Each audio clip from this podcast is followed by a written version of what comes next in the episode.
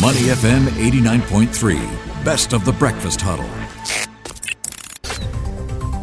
The bigger picture with Ryan Huang.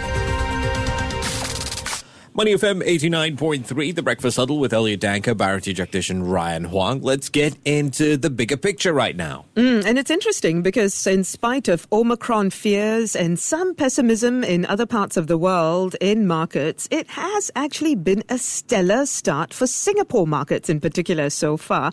What's behind all of this, Ryan? That's right, guys. So we are looking at the STI up 15.6% year to date. It's now actually on an eight day winning streak and at its highest levels in two and a half years. So the STI last closing up by 0.2% at 3,288. Let's check in with Shekhar Jaiswal. He is the head of equity research for RHB Singapore. Morning, Shekhar. How are you doing today? Morning, Ryan. Happy to be here. Hey, glad to have you on, Shekhar. Let's check in with you on your um, outlook for the STI this year. You have a target of 3,440, and pretty much we are almost halfway there. We are now just 5% away from hitting that target. Are you, you know, making any plans to revise your report? Good point there.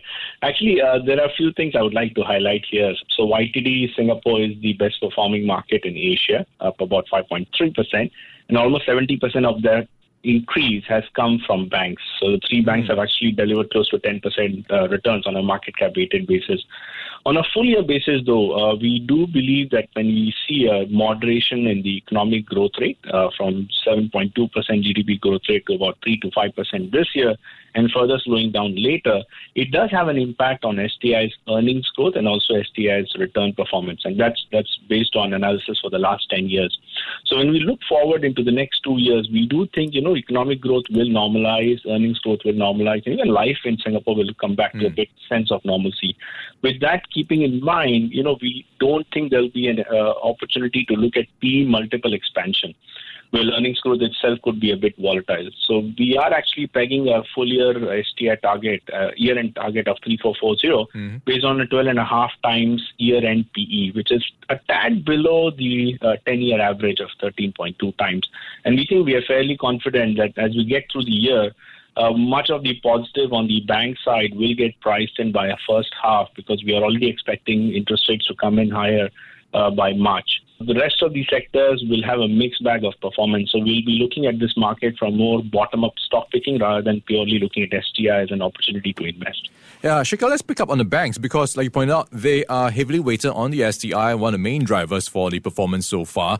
And if I just look at DBS, it's um, risen quite strongly from the start of the year. It started at $32.79. Now it's at $36. And I'm just scanning through my charts. Um, no, it's got a 20 year uh, horizon, and I don't see it anywhere near that high. I think I'm looking at a record high for DBS uh, um, stock price.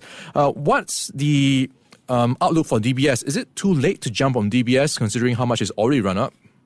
Uh, not really. We, we're still looking at a target price of 40 40 a very funny number there, but yeah, that, that's that's the kind of upside we're looking at from current levels. And just to highlight, you know, uh, looking at the three Singapore banks, historically, uh, earning sensitivity has been the highest for DBS when compared to the interest rate rate changes. Hmm. And you know, we started the year expecting you would probably have two rate hikes towards the second half of this year, and suddenly we are now looking at probably three rate hikes, and that's what the dot plot is suggesting. So if interest rate starts moving earlier than expected, obviously we will see that flow through into DBS earnings much earlier, and which is where the optimism is coming from.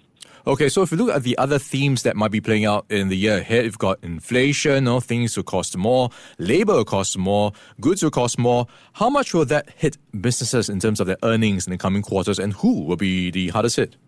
Sure. I mean, uh, let's let's not always look at inflation from a negative perspective, right? I mean, we had concerns on higher costs because Singapore is pretty much a price taker here. We have no natural resources. We rely on imported labor, food, energy, raw material, and come in the global supply chain disruption. So we did have an issue with those costs last year. So far, most businesses have been actually managing to keep those costs to themselves, which means we do expect some margin compression to kick in into the first two quarters' earnings. But when we see a broad-based earnings recovery for rest of 2022, we do think there's an opportunity for companies to pass on those costs to the end consumers. And this is coming on a backdrop of improvement in the labor market, where wage growth is probably going to kick in into the second half of this year. So, yes, uh, near term earnings concerns for sectors which are excessively labor intensive. A good example would be construction, uh, those that are dependent on uh, imported raw materials uh, like F&B, and probably also on those that are dependent on higher energy consumption. You've been seeing uh, your oil prices moving up quite sharply. So transport would be one of those sectors to watch out for. But as I mentioned earlier, this is probably a near-term concern and not really a full year kind of outlook that we're looking at. All right, maybe prices might be going up if you're looking at those uh, business costs being passed through. And then you've got a GST coming soon as well. Now, Shekhar if you've got the you know, landscape of Singapore stocks in front of you, where are you overweight on and what are you reducing your exposure on this year? What's your allocation like for 2022? Sure. I mean, that, that's a very easy pickings here. Uh, you know, based on the investment themes that we are looking at, we are uh, telling investors you need to still play the economic reopening story. Uh, you need to be bullish on the whole normalization of earnings growth but you need to keep focus on buying quality earnings growth companies which can deliver margin expansion despite the rise in interest rates and the inflationary expectations. Our exports are going to be quite resilient this year, although the growth rate might come out a tad lower than last year. And we're still looking for dividend growth stocks uh, where the dividend growth itself is mm. quite sustainable. Keeping those in mind, uh, obviously we are overweight on banks. that's a no-brainer. I'm sure it's a consensus view right now. But we also overweight on consumers, uh, especially the discretionary side, industrials, transport for the full year basis, and also REITs. And surprisingly, on the REITs, uh, we are more bullish on industrial REITs as a defensive pick right now. And we'll probably revisit the uh, subsector uh, allocation once we have more visibility on the uh, opening up of borders and more uh, domestic reopening. All right. And for sectors that we are looking to avoid, definitely avoid would be real estate, mm-hmm. especially after the cooling measures kicked in into the later part of December last year.